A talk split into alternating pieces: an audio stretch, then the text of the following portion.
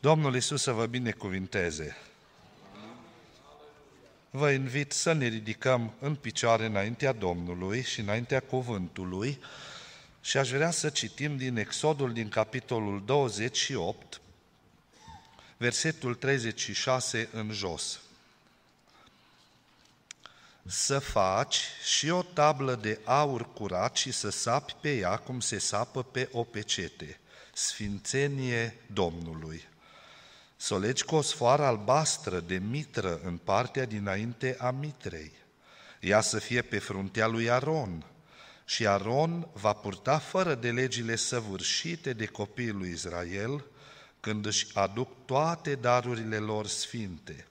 Ea va fi necurmat pe fruntea lui înaintea Domnului, pentru ca ei să fie plăcuți înaintea lui. Amin. Amen. Vă rog frumos să reluați locurile.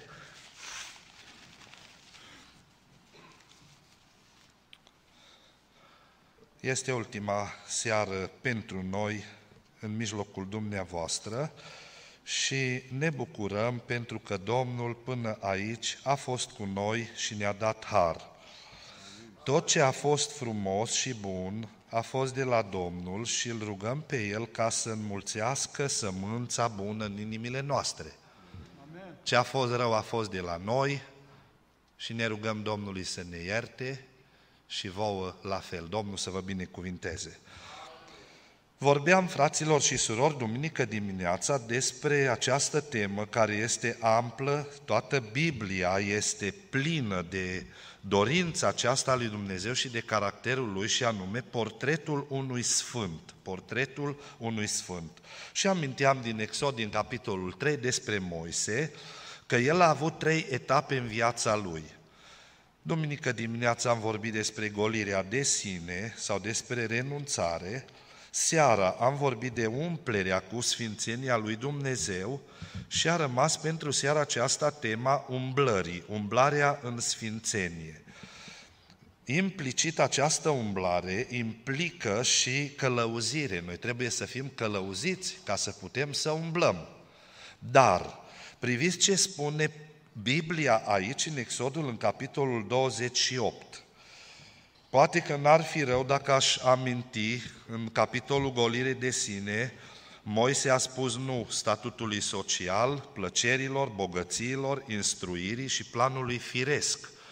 Deci el a spus niște nu hotărâți, niște cuvinte de nu, și până la urmă Dumnezeu a venit și l-a umplut pe Moise cu sfințenia lui prin apropierea lui Moise de Domnul. Deci Moise s-a apropiat prin revelația de sine a lui Dumnezeu și nu am epuizat ce înseamnă eu sunt cel ce sunt și nu o să epuizeze niciun om această frază a lui Dumnezeu, el este cel de nepătruns și pe lângă aceasta, deci pe lângă apropierea lui Moise de Dumnezeu, pe lângă revelarea de sine a lui Dumnezeu, a, umbla, a urmat transformarea lui Moise. Transformare la nivelul privirii, la nivelul auzului, la nivelul inimii. Și până la urmă Dumnezeu a trebuit să transforme și familia. Dar rămânem încă în ideea aceasta a transformării inimii. Haideți să ne uităm puțin în textul nostru, să vedeți ce pretenții are Domnul de la un mare preot, aceleași pretenții de la Moise, aceleași pretenții de la noi. Știți de ce? Biblia vorbește și cuvântul Domnului nu doar într-un loc, sunt câteva locuri în Noul Testament în care Dumnezeu se uită la noi și ne spune un neam de preoți. Uitați-vă 1 Petru, capitolul 2, versetul 5 și voi ca niște pietre vii sunteți zidiți să fiți o casă duhovnicească și o preoție sfântă. La fel, uitați-vă în Apocalipsa, în capitolul 1, Domnul vorbește iarăși în aceeași idee că a făcut din noi un neam de preoți. Asta a zis-o și o zice Dumnezeu. Și atunci ceea ce a cerut Dumnezeu de la Moise și de la Aron, cere și de la noi. Și haideți să ne uităm puțin la această umblare în sfințenia lui Dumnezeu. și să mergem tot așa pe trei laturi. 1. Domeniile sfințirii și asta răspunde la întrebarea unde. Unde trebuie să fie exercitată sfințenia lui Dumnezeu, deci domeniile sfințirii, Dumnezeu vine și atinge câteva domenii din viața noastră. Apoi, 2 caracterul sfințirii și asta răspunde la întrebarea cum este sfințirea, cum este sfințenia împărtășită a lui Dumnezeu, cum se manifestă? Și apoi trei, ceva practic, căi, căi sau drumuri spre sfințire sau metode spre sfințire, cum pot deveni sfânt. Și ne uităm în textul pe care l-am citit. Este un text foarte profund și uitați-vă la domeniile sfințirii unde Dumnezeu cere sau solicită sau pretinde de la noi să fim sfinți.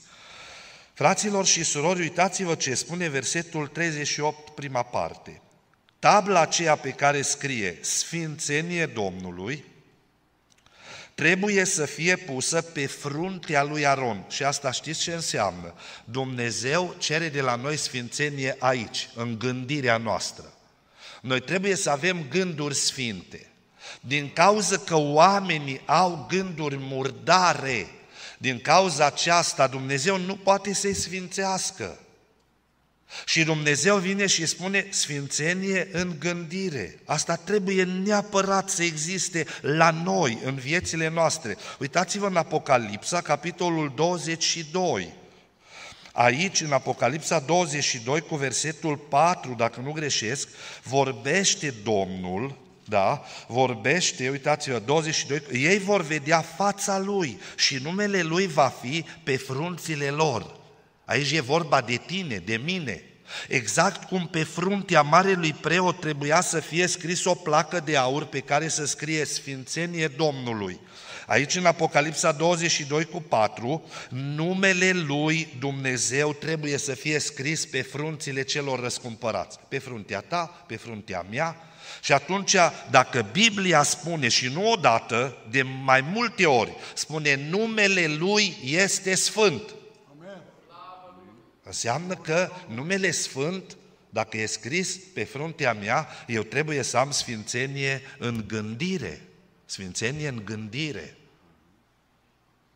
Deci, vedeți, de multe ori când ne vin gânduri murdare și am observat un lucru, să știți, un lucru ciudat, am observat în special în rândul tinerilor și a celor începători în credință că erau năpădiți, erau asaltați de tot felul de gânduri și le veneau gânduri, de la gânduri simple, de îndoială cu privire la Cuvântul lui Dumnezeu, până la gânduri de necredință în existența lui Dumnezeu și până la nivelul acela în care să audă în mintea lor blesteme și înjurături pe care nu ei le fabricau, le veneau din exterior.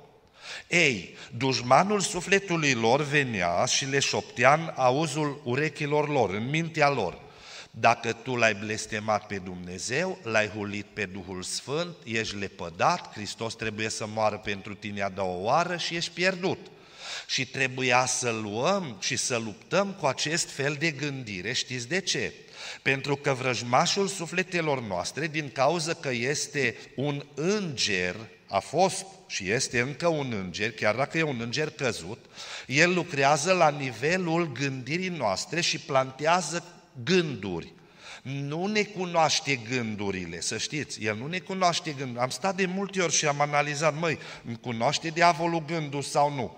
Păi Psalm 139 zice, Doamne, Tu mă cercetezi de aproape și mă cunoști. Nu zice, diavole, Tu mă cunoști. Nu diavolul îmi cunoaște gândurile, dar el, fiindcă are atâta experiență pe pământ, de atâtea mii de ani, el cunoaște caracterul, cunoaște firea omului, merge în viclenia lui și în perfidia lui și în răutatea lui, încât își picură gândurile lui murdare la nivelul minților celor care sunt slabi în credință.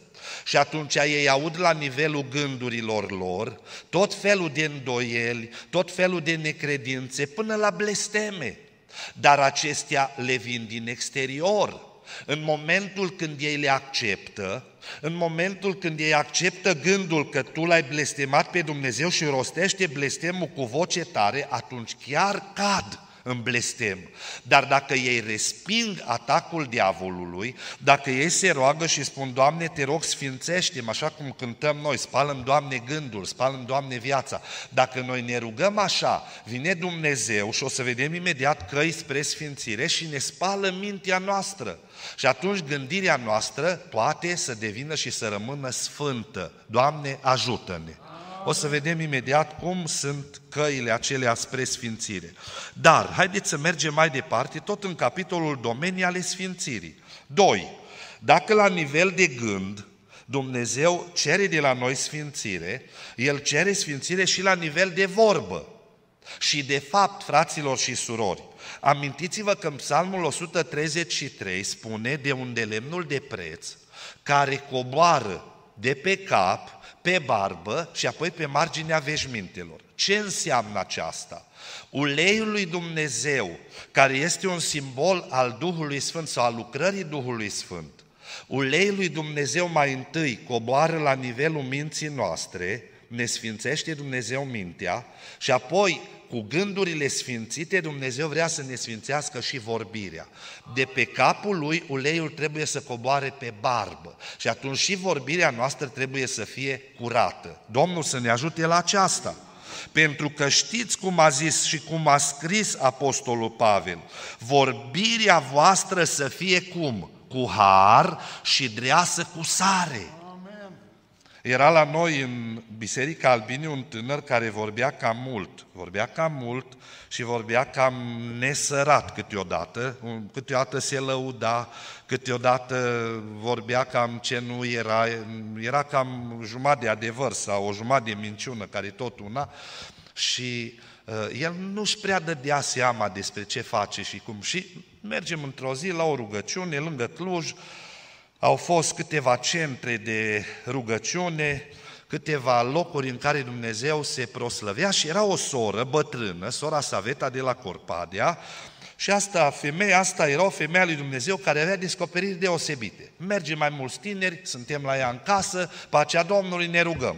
Ies lucrări. Cât despre tine, despre tine ies lucrările. La tânărul ăsta nu i-a zis nimic.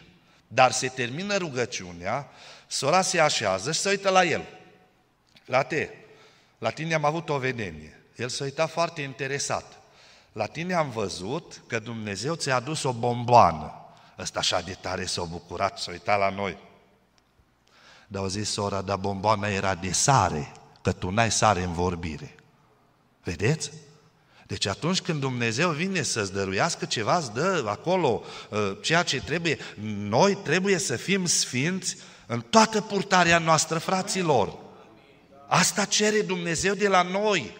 Și atunci trebuie să fim sfinți și în gândire, dar și în vorbire. Domnul să ne ajute. Vorbeau frații din zona Târgu Lăpuș. Mai trăiește încă o soră, sora Parasca, ea are 85 de ani, dacă nu greșesc, și ce s-a întâmplat în tinerețea ei? Era un frate cu numele de Luca, fratele Luca, un bătrân, un om al lui Dumnezeu, era prezbiter, era un om deosebit, ba avea și descoperire omul ăsta. Dar pe Dumnezeu l-a supărat la omul acesta, știți ce? Da al vostru să fie da, nu al vostru să fie nu, ce trece peste vine de la cel rău. Știți ce s-a întâmplat? Și de aceea spun lucrul acesta, nu ca să judecăm, ci ca să ajutăm pe cei care sunt puși de Dumnezeu să conducă biserica fraților. Bătrânelul ăsta conducea biserica și a trebuit să excludă din biserică pe o soră și a exclus-o.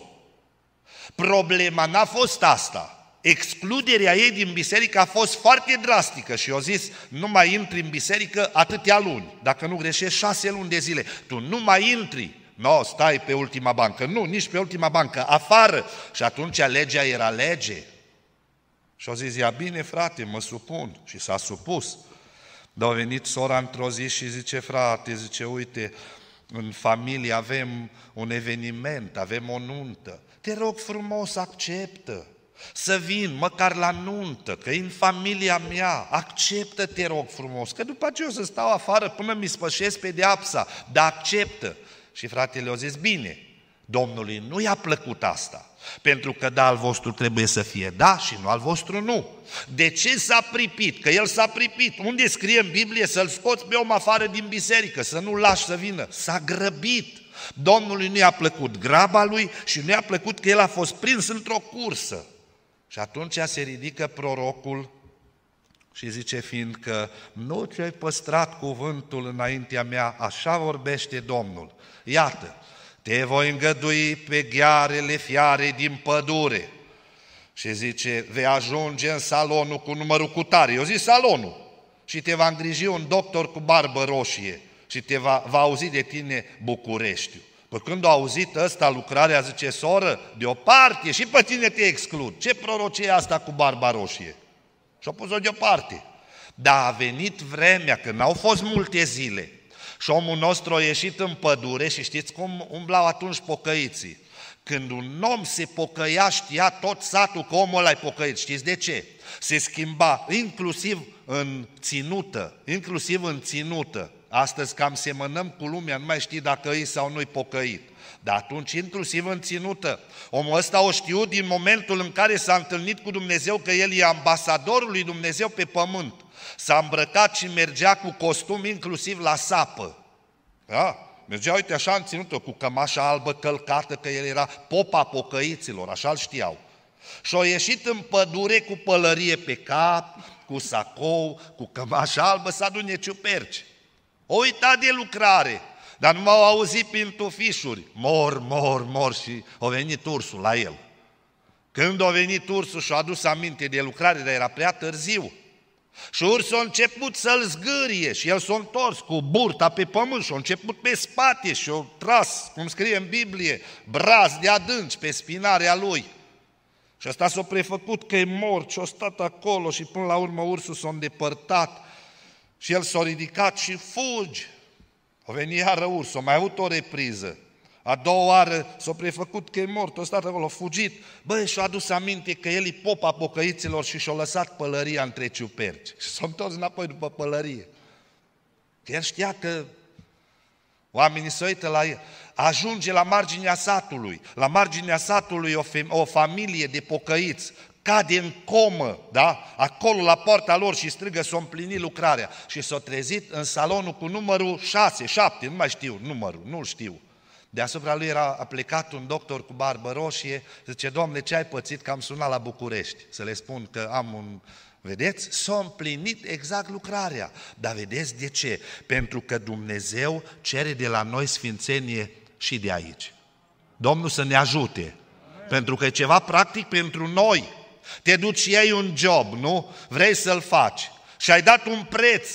Și vezi că altul zice, băi, dar de ce ai dat prețul ăla, mă? Că puteai să mărești prețul și imediat le schimbi. Nu le schimba, că îți dă Dumnezeu din altă parte. Fii om de cuvânt, fii om de onoare. Dacă i-ai spus cine, cuiva că l ajuți, fii om de cuvânt, că Dumnezeu cere sfințenie în vorbire. Mai mult decât atât, nu vorbiți, fraților și surori, vorbe cu două înțelesuri. Astea sunt urâte lui Dumnezeu. Să mergem și să vorbim așa, ca omul să înțeleagă cam ce am vrea noi. Astea nu sunt plăcute lui Dumnezeu. O jumătate de adevăr e o minciună întreagă. Dumnezeu nu iubește așa ceva. Vedeți, Dumnezeu cere de la noi sfințenie în vorbire, în cuvinte. Uitați-vă versetul 36 să faci o tablă de aur curat și să sape ea cum se sapă pe o pecete. Și oamenii citeau pe fruntea marelui preot. Se uita evreu, zicea, Sfințenie Domnului. Întreba copilul, tată, ce scrie acolo? Sfințenie Domnului. Sfințenia era rostită de gura oamenilor din popor, dar mai mult, mai mult decât vorbele lui striga trăirea omului lui Dumnezeu. Sfințenia trebuie să fie și în trăire, e al treilea domeniu. Uitați-vă ce spune versetul 41. Să-i ungi, să-i închini în slujbă, să-i sfințești și îmi vor sluji ca preoți. Deci asta înseamnă sfințenie în trăire. În trăire trebuie să avem sfințenie. Uitați-vă în 2 Timotei, capitolul 2, cu versetul 19. Totuși, temelia tare a lui Dumnezeu stă nezguduită și are o pecete Dumnezeu cunoaște pe cei ce sunt ai Lui Și cine rostește numele lui Dumnezeu, că ești pocăit, și că spui, Doamne, ai milă de noi și că te rogi Tatăl nostru care ești în ceruri și vii aici și cânți cântările lui Dumnezeu și vii și rostești cuvinte din partea lui Dumnezeu. Cine rostește în numele lui Dumnezeu să se îndepărteze de fără de lege. Doamne, ajută-ne la aceasta! Asta o așteaptă Dumnezeu de la noi, fraților. Noi trebuie să ne îndepărtăm de fără de lege. Domnul să ne ajute domenii ale sfințirii, gândire, vorbire, trăire. Al doilea lucru, caracterul sfințirii. Haideți să vedem cum este sfințirea. Versetul 36. În primul rând, în primul rând, uitați-vă ce spune aici, să faci o tablă de aur curat. De ce n-a zis de argint? De ce n-a zis de aramă? De ce n-a zis de fier? De ce a zis de aur curat? Pentru că aurul este simbolul regelui, a regalității. Ce înseamnă rege? Înseamnă autoritate supremă în stat. Ce înseamnă că atunci când eu am sfințenie în viața mea, asta înseamnă că am autoritate spirituală în viața mea. Asta înseamnă. Dacă eu am sfințenie în gândire și alung gândurile murdare, dacă vin blesteme la nivelul minții, le alung, le calc în picioare numele lui Hristos, cer sângele lui Isus să-mi spele gândul meu și viața mea, în vorbire mă lupt să fiu curat, în trăire mă lupt să fiu curat, vine vremea în care Dumnezeu îți dă autoritate spirituală. Asta înseamnă, vedeți, caracterul sfințirii. Cum este sfințirea? Este autoritară este autoritară. Tabla era de aur curat. Aurul înseamnă regalitate, înseamnă autoritate. Hristos, Domnul, când s-a ridicat din mormânt, a zis, toată puterea mi-a fost dată în cer și pe pământ. De ce? El e regele regilor și împăratul împăraților.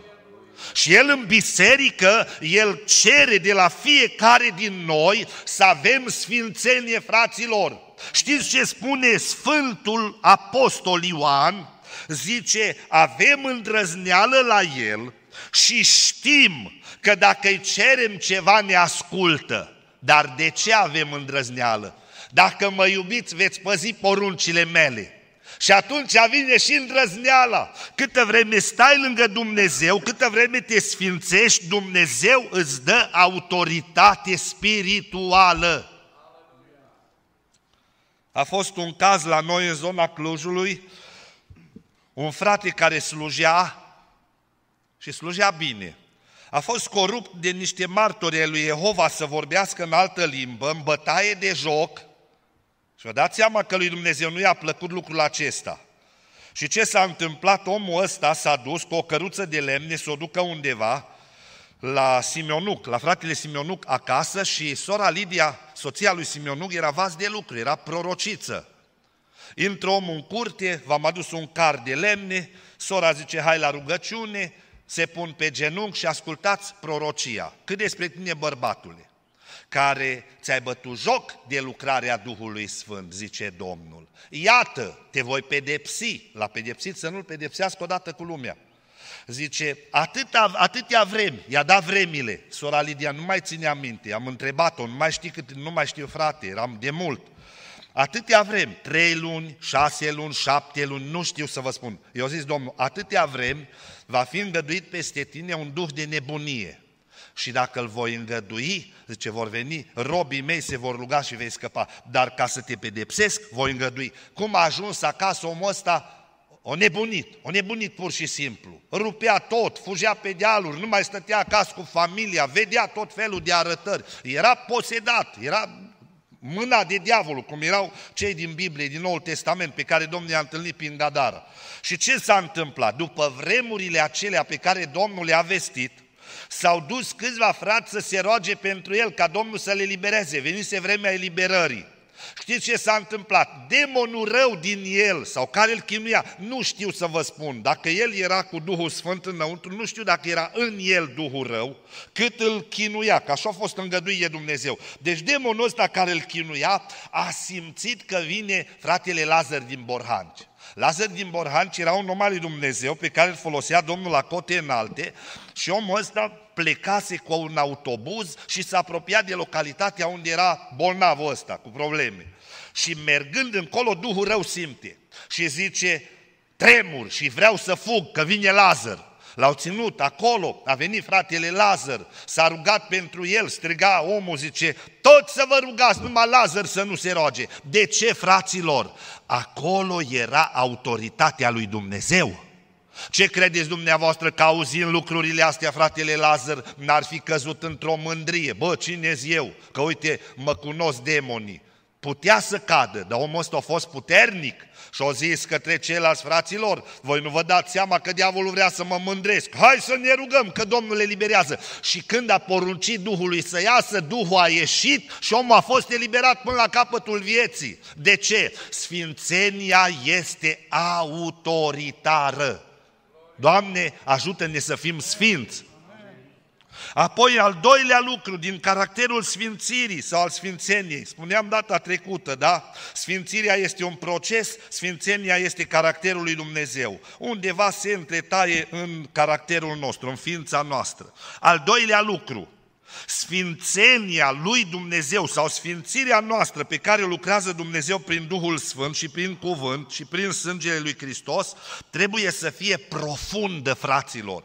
Că e autoritare, extraordinar, că te bucur că Dumnezeu îți dă autoritate în lumea duhurilor, îți dă autoritate în familie, te ascultă copiii. Am întâlnit familii în care a intrat Duhul Sfânt și după ce Duhul Sfânt a intrat, copii care să băteau, să băteau mă și aproape să omoare, să strângeau de gât. A venit Duhul Sfânt acolo și ăștia să îmbrățișau. A intrat Duhul Sfânt acolo, a intrat autoritatea lui Dumnezeu, să îmbrățișau, să sărutau, erau cei mai buni prieteni. De ce? A intrat Sfințenia lui Dumnezeu în familie prin Duhul Sfânt.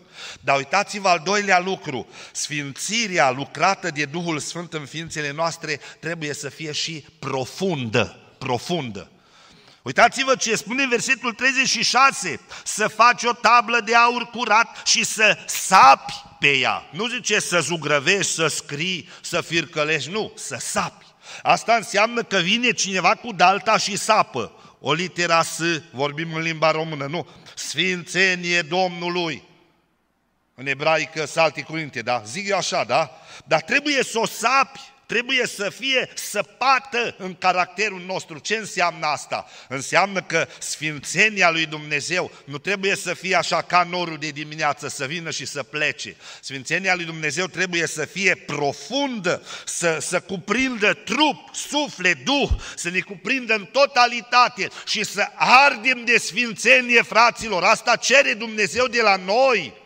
Nu să arzi în pofte, unul care arde în pofte, care nu mai poate de pofte, la nu e sfânt niciodată. Dar cine arde de sfințenia lui Dumnezeu și știți ce înseamnă sfințenia lui Dumnezeu, dragostea lui Dumnezeu cea mai pură, cea mai curată, care să-ți cuprindă inima, care să se răspândească în tot trupul tău, sufletul tău, Duhul tău și să-L iubești pe Dumnezeu cum nu-L iubește nimeni niciodată. Asta înseamnă sfințire, asta înseamnă că dragostea lui Dumnezeu a început să îl intre în tine și să sfințească, să miresmeze, să aducă parfumul cerului în viața ta. Asta înseamnă sfințenie. Începe Dumnezeu să-ți dea frumusețe, frumusețe.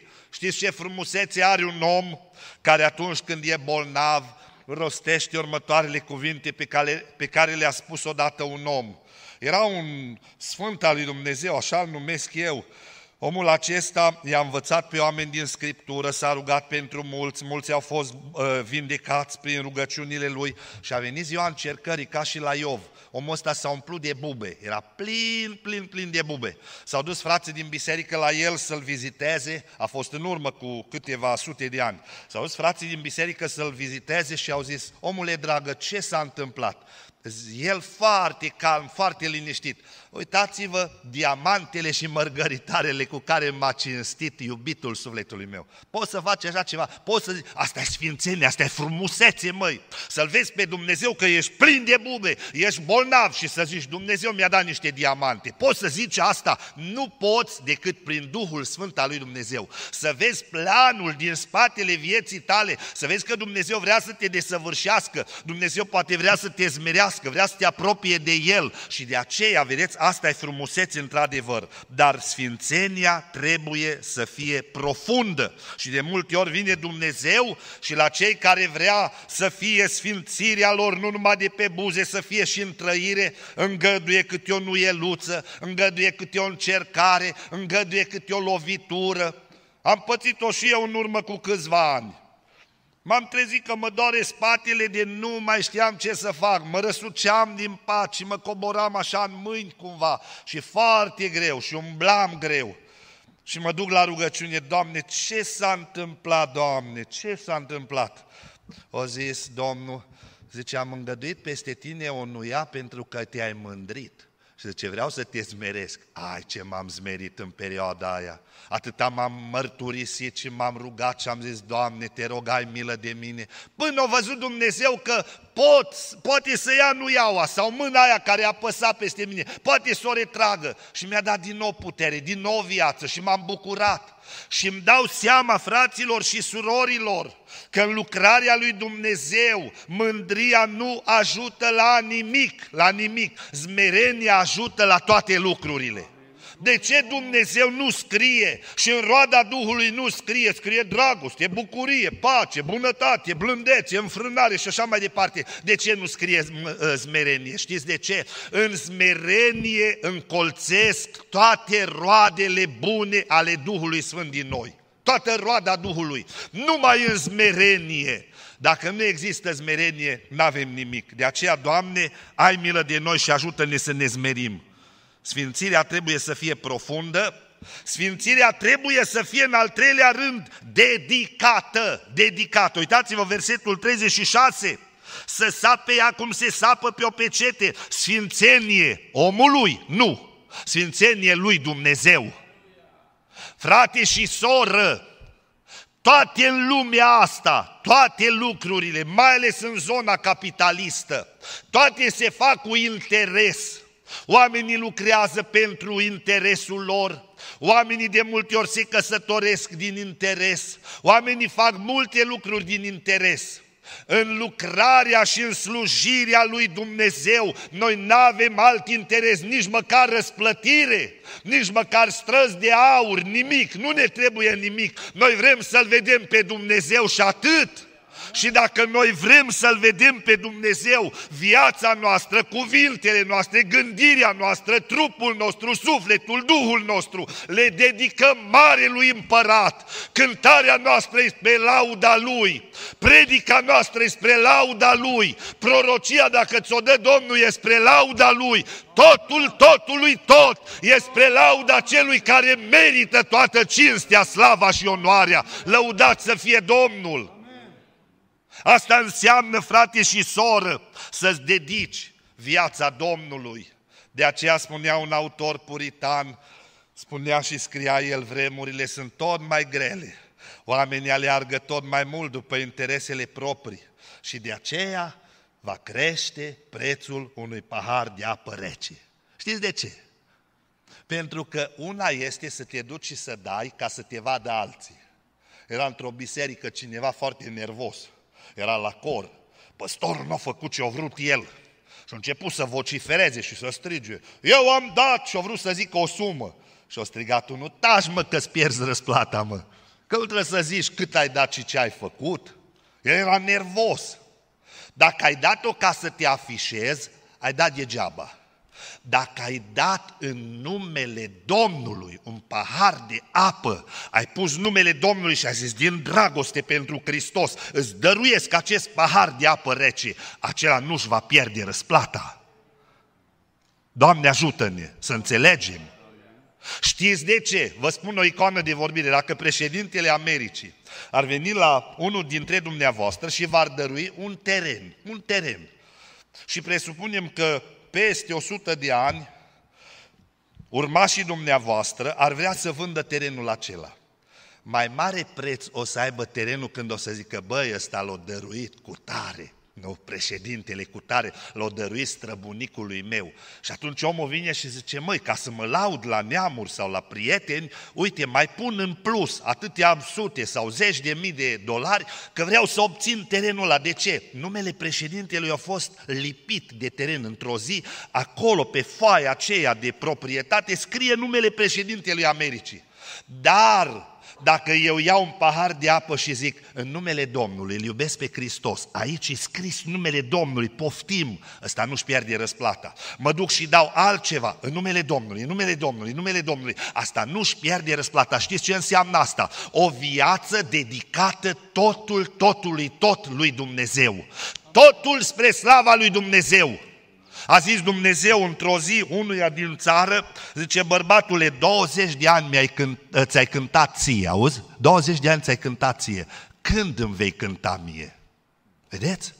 Se poate să vin să-mi cânt mie, să-mi cânt mie, bă, uite ce bun sunt, eu uite ce bine cânt pe chitară, pe pian, pe altceva, pe...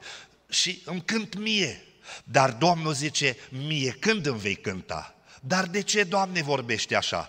Pentru că eu vreau ca Tu să cânți numelui meu, slavei mele. În cer se cântă Sfânt, Sfânt, Sfânt este Domnul. Nu zice Sfânt e Îngerul, nu zice Sfânt e cel care cântă la harfă. Nu laudă pe nimeni cerul întreg decât pe Domnul Domnilor slăvit să fie El și în biserică, în Filadelfia și pe pământ, în bisericile lui Dumnezeu, numele Domnului să fie înălțat și frumusețea lui Dumnezeu să strălucească în bisericile noastre, fraților. Domnul să ne ajute la aceasta. Caracterul sfințirii. Sfințirea trebuie să fie autoritară, profundă, trebuie să fie dedicată, da, sfințenie Domnului, nu pentru mine, ci pentru El. Și mai mult, sfințirea aceasta trebuie să fie cerească, cerească. Uitați ce spune versetul 37, să o legi cu o sfoară albastră, albastră este culoarea cerului. Sfințirea pe care Dumnezeu o lucrează în noi trebuie să fie cerească. Eu mă pot sfinți omenește, pământește. Eu pot să iau niște cărți și să citesc ce înseamnă sfințire, să pun deoparte niște zile, să-mi iau niște haine mai ponosite, mai slabe, niște zdrențe, să umblu mai nespălat. Așa am întâlnit într-o zi pe un frate în Cluj, parcă era cerșetor, zic, mă, ce cu tine? Zice, mă sfințesc pentru Domnul. Mă, nu e asta sfințire, mă. Tu te sfințești pentru Domnul. Poate că te și lauzi, te și îngânfi, că cine ești tu că te sfințești pentru Nu, asta e sfințirea. Sfințirea adevărată e cea cerească, cerească, sfoara era albă.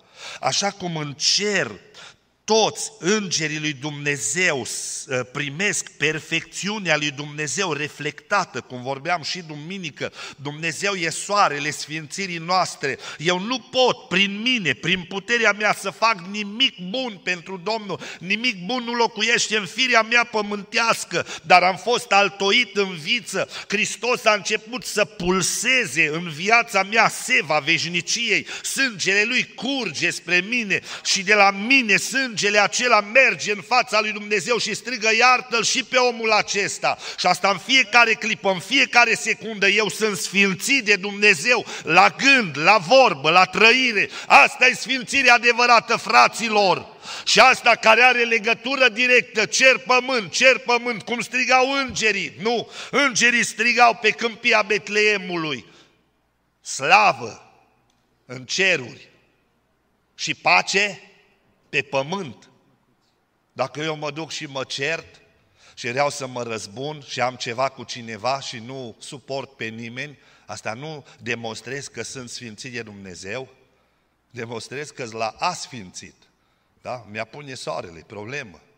De ce a zis Dumnezeu să n-apună soarele peste mânia voastră? De ce Dumnezeu la bărbați le cere iubiți-vă nevestele? De ce nu le cere la soții, iubiți-vă soții? Pentru că ele sunt create de Dumnezeu să iubească. Ele așa sunt create, Dumnezeu așa le-a creat. Ele iubesc prin natura lor. Dar noi suntem mai logici și mergem, Doamne, asta mi-a făcut-o, asta mi-a zis eu. Doamne, vezi că eu am dreptate. Și Domnul, de ce nu mă interesează? Iubești-o. Poți să faci lucrul acesta. Dacă nu poți să-l faci, înseamnă că e problemă la tine cu sfințirea. Tu nu vrei să fii sfânt, tu vrei să fii drept. Cine vrea să fie drept, Dumnezeu pune altă dreptate, dreptatea legii. Și atunci a interfera cu dreptatea legii și o mare problemă. Spun cercetătorii Vechiului Testament că în legea lui Moise sunt 614, dacă nu greșesc, dacă nu mă șeală memoria, dar oricum sunt peste 600 de porunci aici. 365 sunt cu nu, nu, nu, nu, să nu faci cu tare, cu tare, cu tare și restul 248, socotiți dumneavoastră cât e 365 cu 248 și vedeți finalul, 600 vreo 11 sau 14. Alea toate sunt cu da, da 248. Gândiți-vă, degetul lui Dumnezeu întins deasupra hăului, jos e iadul, aici sunt 614 inele cu nu, nu și cu da le zice Domnul, să faci cu tare, să faci cu tare, să nu faci cu tare și așa mai departe. Și astea din cele cinci cărți ale lui Moise. Păcătosul e la capăt, e deasupra iadului. Zice păcătosul, Doamne, dar eu am greșit numai într-o poruncă. Eu nu i-am dat cinste la tata și la mama. Aia, restul toate sunt perfecte. Să rupi un inel, ai căzut în iad. Vine altul, zice, Doamne, eu am greșit în 100. S-o rupt 100 de inele, ai căzut în iad. Cu ce mai de, uh, diferit eu de altul din lume? Că eu am crescut, nu ca mulți din biserica asta, în familie de pocăiți, am luat un chiștoc de pe jos într-o zi și am încercat să fumez și am văzut că mă nec cu fumul și n-am mai fumat viac, nu-mi trebuie nici acum să aud de fumat. M-au îmbătat odată vecinii cu vin, că mi-au zis că e Coca-Cola. Bun, aia a fost un păcat din neștiință, am fost copil, dar de atunci n-am mai pus vin în gură, n-am mers la femei străine, m-am ferit să mă uit și să vină Domnul într-o zi și să-mi zică, băi, și tu ești vinovat ca ăla care o mers și a făcut o sută de crime, nu? E drept Dumnezeu? 100% că e drept Dumnezeu. Dar eu nu sunt mântuit și nu pot să fiu sfințit prin mine sau prin legea Vechiului Testament. Cel ce mă sfințește este Dumnezeu. Slăvit să fie El. Și sfințenia mea trebuie să fie cerească, fraților. Și ce înseamnă asta? Credeți dumneavoastră că acest cuvânt e un cuvânt ceresc? Biblia este cuvântul ceresc al lui Dumnezeu, e un cuvânt fără greșeală, e un cuvânt cu autoritate, e un cuvânt inspirat 100% de Duhul Sfânt al lui Dumnezeu. Și atunci vine Dumnezeu și spune, Sfințenia ta trebuie să fie cerească. Ce înseamnă asta? Caută în cuvânt și vei vedea ce înseamnă cuvântul ceresc. Și atunci trebuie să iau și să citesc Biblia. O să fie imediat temele, căile spre sfințire. Una este citirea Bibliei, da? Dar haideți să mergem mai departe. În al cincilea rând, pe lângă că sfințirea mea trebuie să fie autoritară, ideea aur curat, profundă, săpat pe ea, dedicată, sfințenie Domnului și nu omului, cerească, era legată cu sfoara albastră. Sfințirea mea trebuie să fie vizibilă, fraților, vizibilă. Nu poți să fii sfânt în ascuns, tu ești sfânt în ascuns. De față cu prietenii te duci la un pahar de bere, că e fără alcool, îl bei și gata, mergi după aia și te sfințești în odăiță. Asta nu-i sfințire. Sfințirea noastră trebuie să fie vizibilă. Versetul 38. Unde purta marele preot placa de aur? Pe frunte, fraților, ca să-l vadă toți și este în Biblie încă o inscripție cu același înțeles, da? Un cercetător biblic spune exact lucrul ăsta, zice, în Biblie există trei inscripții cu același înțeles. Spune Biblia în cartea Zaharia, că va veni o zi, și undeva la finalul cărții Zaharia scrie lucrul acesta, da? Va veni o zi, uitați-vă, Zaharia 14 cu 20, va veni o zi în care va sta scris până și pe zurgălăii cailor. Doamne, nu mai avem cai, dar avem mașini. Și atunci claxonul mașinii tale, ăla trebuie să poarte sfințenie, Domnul, nu te mai enerva și nu mai apăsa accelerația și frânele în față la nu știu cine. Nu mai apăsa pe volan să, să claxonezi, să enervezi pe cineva. Într-o zi, vă spun sincer, am fost chiar ispitit un pic așa, am fost într-o parcare, stăteam cu niște frați și cineva s-a enervat și atât o ținut claxonul și cred că era și tirist omul ăla, cred că o trecut vreo 3 sau 4 minute. Deja îmi puneam mâinile la urechi, nu mai știam cum să fac să nu-l mai aud, deja era, era deranjant total. M-am gândit, mă, dacă ăsta o fi vreun pocăit, că nervii lui au crescut până acolo și trebuia cumva să-i coboare acolo mai la nivel. Și-o ținut, și-o ținut acolo. Și vine Domnul și uitați-vă ce spune în Zaharia 14 cu 20, e a doua inscripție cu același înțeles. În ziua aceea și pe zurgălăi cailor, pe volanul tău, pe mașina ta, pe oglinda de la mașina ta, pe roțile de la mașina ta. Fratele Simeonuc era dus într-o zi cu unul în misiune și l-a băgat viteză, zice, frate Simeonuc, trebuie să ajunge. Și-o băgat viteză, viteză, viteză, depășea, depășea. A ajuns în fața bisericii. Bătrânul nu se cobora din mașină. Frate Simeonuc, hai că începe biserica. Zice, eu aștept îngerul că vine cu 80 pe oră. Îngerul avea viteza aia legală. Zice, tu ai mers cu 120 sau cu cât ai mers, ai ajuns mai repede, eu mă aștept îngerul, că la vine mai încet. Când ajunge îngerul, atunci intru și eu în biserică. Deci gândiți-vă, un pic ar trebui să ne dea de gândit și lucrurile astea. Uitați-vă, Sfinți Domnului, spune versetul 20, pe zurgălăi cailor, și oalele din casa Domnului vor fi ca potirele de jertfă înaintea altarului. Vedeți, fraților, Domnul așteaptă și cere de la noi. Uitați-vă versetul 21, orice oală din Ierusalim și Iuda. Deci, până la urmă, și ce ai în depozitul tău de acasă, și ce ai în dormitorul tău, și ce ai în bucătăria ta, și ce ai pe drum, orice, oriunde, ori oricând, tu trebuie să fii pregătit de răpire. Asta înseamnă să fii sfânt și predat lui Dumnezeu. Trebuie să fie vizibil. Da? Sfințenia, sfințenia lui Dumnezeu trebuie să fie vizibilă. Și uitați-vă în versetul 38. Versetul 38, partea a doua. De ce cere Domnul asta de la noi? Pentru ca ei să fie plăcuți înaintea lui Dumnezeu. Domnul așteaptă ca sfințenia noastră să fie plăcută, plăcută. Fraților, aici deja iarăși e mult de discutat. Vine la noi, cel puțin s-a întâmplat în Albini și mi-a zis cineva, zice, eu am venit la voi și nici n-am mai vrut să mă pocăiesc, dar de ce? Păi zice, era o femeie acolo la balcon, o soră, o femeie din biserica voastră, avea, zice, o poșetă plină cu baticuri. Și zice, eu zis, vrei să stai aici? Vreau. Ia un batic. Și a zice, am și vrut să ies afară. Fraților, de multe ori noi vrem să-i forțăm pe alții să fie sfinți. Dar omul ăla dacă nu înțelege. Am fost odată într-un oraș mare și în orașul acesta, la o biserică, am participat la stărința după Duhul Sfânt era și ținuta exemplară, deosebită. Am fost la altă biserică, un pic era o problemă la ținută. Am întrebat, mă, care e diferența? Zice, și la noi au fost fetele și băieții, ca la ei acolo. Dar a venit Duhul Sfânt și a început Duhul Sfânt să învețe cum să se poarte. Fraților, fiți atenți la asta, pentru că noi de multe ori pe proprii noștri copii îi forțăm să facă, fă asta, fă asta, fă asta, fă asta, dar oare Dumnezeu mă călăuzește să-i spun lucrul acela?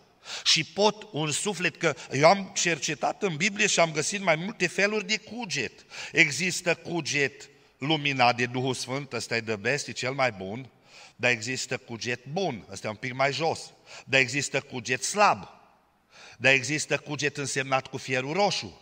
Și dacă cineva vine cu un cuget slab, și eu îl bombardez că trebuie să face asta, asta, asta, asta și el nu mai poate și nu mai știe ce să facă. Și atunci Domnul zice, fii atent, sfințenia ta trebuie să fie și plăcută înaintea mea, zice Domnul. Dar aici trebuie să cerem lui Dumnezeu călăuzire. Doamne, dăruiește-ne-o!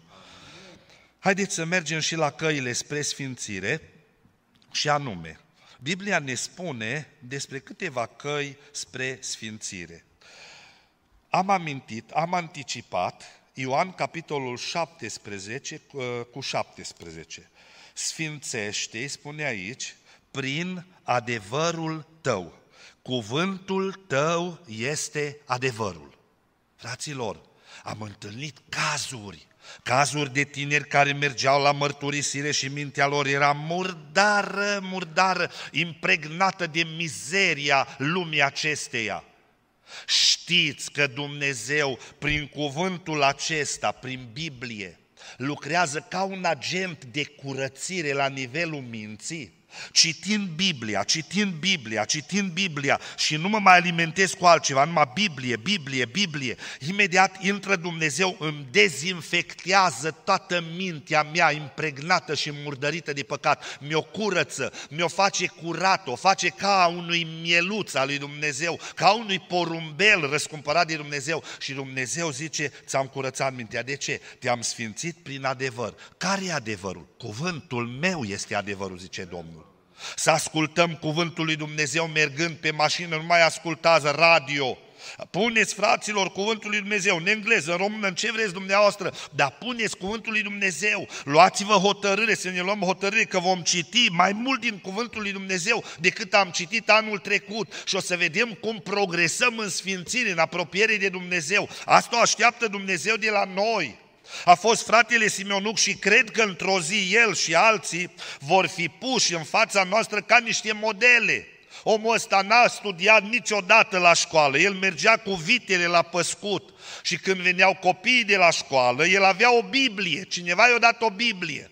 Și omul ăsta mergea, vă dați seama, era copil, da? Și întreba pe ceilalți copii, ce ați învățat azi? Litera A, care este? Asta, asta, asta. Și lui atâta de dragă era Biblia că tot o răsfăia toată ziua, a mai găsit un A, încă un A, și o venit litera următoare și litera următoare și litera următoare.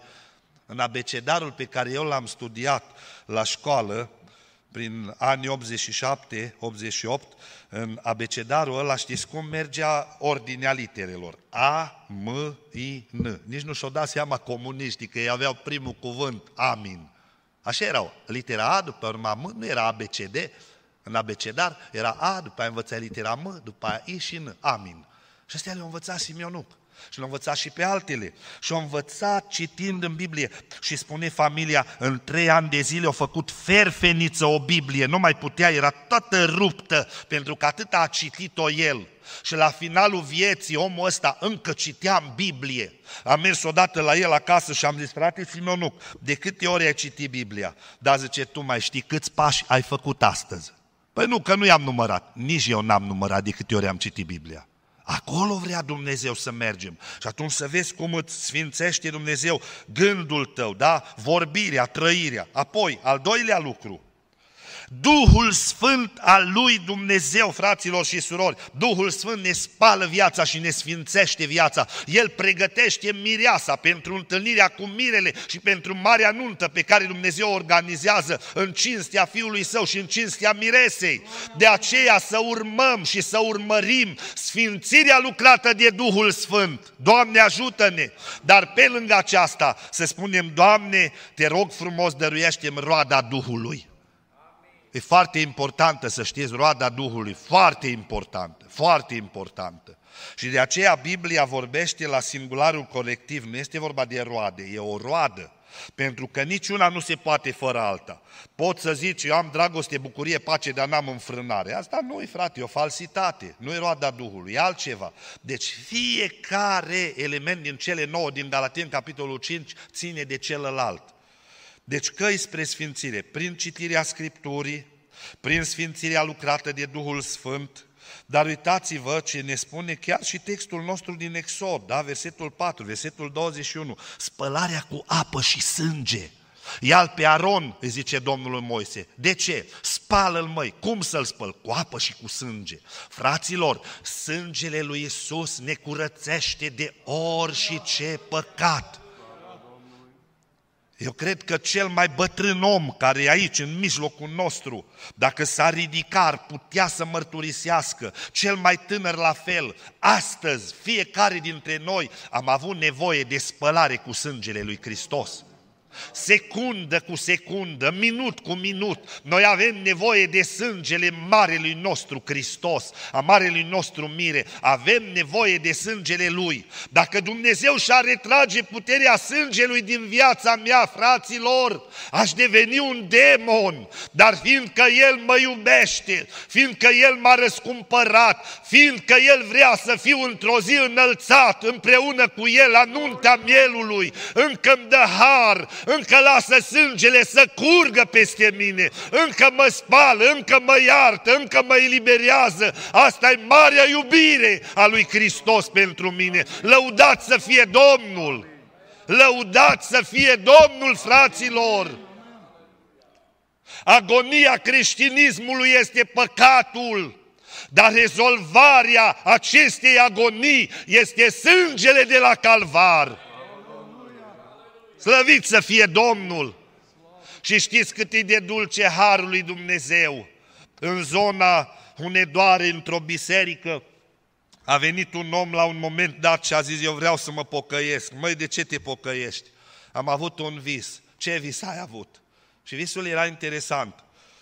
El avusese niște prieteni care s-au pocăit și el nu era hotărât să se întoarcă la Domnul, dar într-o noapte un înger îl ia și îl duce într-o cameră undeva, multe sertare, trage un sertar, scoate un dosar. Pe dosar scria numele unui prieten, o pată de sânge pe dosar, filele dosarului albe și apoi mâna Domnului scria, scria, scria acolo ceva.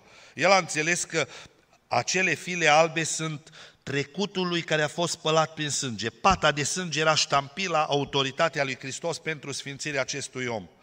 Alt dosar, alt dosar, alt dosar și vede pată de sânge, file albe și mâna Domnului care scria la fiecare. Scoate îngerul un dosar, o pată mare de sânge pe el, se uită omul, știa numele, i-a fost prieten, îl știa un om corect, a zis de omul ăsta, ce a păcătuit, ce a făcut? Ești curios. Ce a făcut omul ăsta? Îngerul a întrebat, vrei să știi răspunsul lui Dumnezeu? Da, sunt foarte curios, vreau să știu. A zis Dumnezeu că nu-și mai aduce aminte nimic. Dar știți de ce? Vrea El să nu-și mai amintească. Că dacă în seara aceasta El ar pune aici pe ecran toate păcatele noastre, ar fi vai de noi! Dar pentru că El pentru numele Lui, pentru jertfa Lui, pentru că a murit în locul meu și în locul tău. El nu mai vrea să-și aducă aminte fraților, El a spălat, El a uitat, El a iertat, mărire Lui Dumnezeu. Asta o face Dumnezeu prin sângele Lui Hristos.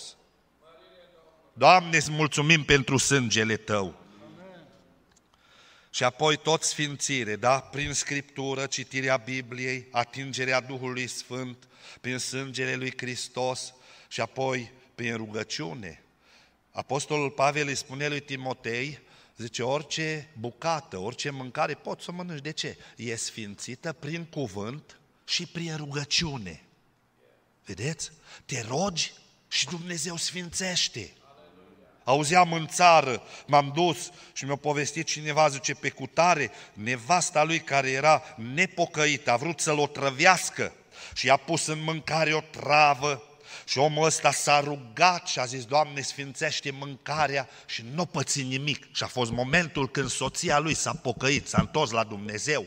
Pentru că, conform calculelor ei, el trebuia să moară în atâtea minute și odată, mi se pare, mâncarea la ceva animal și l-a murit. Dar soțul ei a rămas pentru că Dumnezeu a curățat mâncarea aceea, a sfințit până și mâncarea. De ce? Omul era sfințit de Dumnezeu. Fraților, Domnul să ne dea înțelepciune. A fost un frate în zona Bistriței, l-au întâlnit niște oameni răi, niște atei, au zis, domnule, zice, scrie în Biblie că dacă vei bea ceva de moarte, nu te va vătăma. Uite, noi sturnăm o travă, o bei? Zice, nu beau pentru că mi-ați zis, că Dumnezeu mi-o da minte să nu beau. Vedeți? Și aici trebuie să exercităm facultățile ce ni le-a dat Dumnezeu, nu ne aruncăm înainte. Sunt aici în munții Apalași, în America, secta mânuitorilor de șerpi ăștia să predică și să roagă și strigă cu șerpi în mână. Fraților, nu asta a zis Dumnezeu a zis, vezi lua în mână șerpi, cum s-o lipină pârca. Pavel nu căuta pârca prin mărăcini, s-o lipit acolo și a venit Dumnezeu și i-a dat biruință. Noi nu căutăm să cădem în ispită. Noi nu mergem să-l căutăm pe diavolul, să-i demonstrăm cât suntem de puternici. Noi ne alipim de Hristos. Pe El îl iubim, El ne sfințește, El ne ajută, slăvit să fie El. Este în Cluj un frate care se roagă pentru demonizați. Și omul ăsta, într-o noapte, a avut un vis. Erau doi șerpi care urcau pe dealul feleacului. Și el a ieșit în calea lor și a început să-i lovească. Hristos să vă mustre, Hristos să... Și ascultați ce a vorbit unul din șerpi cu voce omenească. Voi sunteți binecuvântați cu numele lui Hristos, cu căpetenia voastră Iisus pe care îl chemați, dar pentru noi orice speranță este pierdută. Asta o vorbesc îngerii din iad, îngerii căzuți. Noi avem un păstor, noi avem un răscumpărător, noi avem un mijlocitor. Te vezi slab și zici, Doamne, dar nu pot, la gândire, am probleme, la vorbire, la trăire, Doamne, pe nicăieri sunt pierdut. Domnul zice, măi, nu zice sunt sunt pierdut. Așa au zis și Isaia, sunt pierdut, sunt un om cu buze necurate. Nu zice așa, copilașilor, dacă cineva a păcătuit, avem la Tatăl un mijlocitor, pe Iisus Hristos cel neprihănit. Și acesta avem, e valabil și în 2024. Noi îl avem pe Iisus, fraților. Lumea asta este plină de lupi. Dacă n-ar fi existat păstori, oile erau lichidate. Secretul oilor și a supraviețuirii oilor este că ele au păstor. Lumea asta e plină de demoni, fraților. Gândiți-vă într-un demonizat din Gadara intră câteva mii de demoni. Dar în 8 miliarde, 200 de milioane de oameni, câți demoni sunt? Pentru că din toată lumea asta puțină-i turma lui Hristos, nu? Hai să zicem, dacă or fi 200 de milioane, nu știu, nu vreau să dau cu banul, că aici numai Dumnezeu știe cât îți mântuiți, să știți. Dar gândiți-vă, în atâția oameni câți demoni sunt, câți demoni urmăresc. Secretul nostru este Isus. El e căpetenia mântuirii noastre, El ne spală cu sângele Său, El ne curățește, El ne eliberează, El ne călăuzește, El mijlocește pentru noi, lăudat să fie El! Se cuvine în seara aceasta să-i dăm slavă și onoare marelui nostru preot, care stă la dreapta Tatălui și mijlocește, care sângele Lui lasă și acum în adunare, care vrea să-ți spele gândul tău, care vrea să spele vorbirea ta, care vrea să spele trăirea ta, care vrea să te ia de mână și să te ducă până în împărăția Lui Dumnezeu. Doamne, ajută-ne la lucrul acesta! Haideți să ne ridicăm înaintea Domnului. Domnul Isus este aici să ne rugăm ca Domnul să se atingă de cei care n-au fost încă atinși de puterea sângelui, de curățirea sângelui, de cercetarea Duhului Sfânt. Roagă-te lui Dumnezeu să-ți dea măcar o lacrimă în ochiul tău, să știi că te-a atins Dumnezeu în seara aceasta, să știi că Duhul Sfânt te ia, că te dorește cu gelozie pentru Dumnezeu, că vrea să te ducă la sânul lui Hristos, la inima lui, să auzi inima lui cum bate. Doamne, cercetează-ne! Haideți să intrăm în rugăciune înaintea lui Dumnezeu și Doamne ascultă rugăciunile noastre. Amin.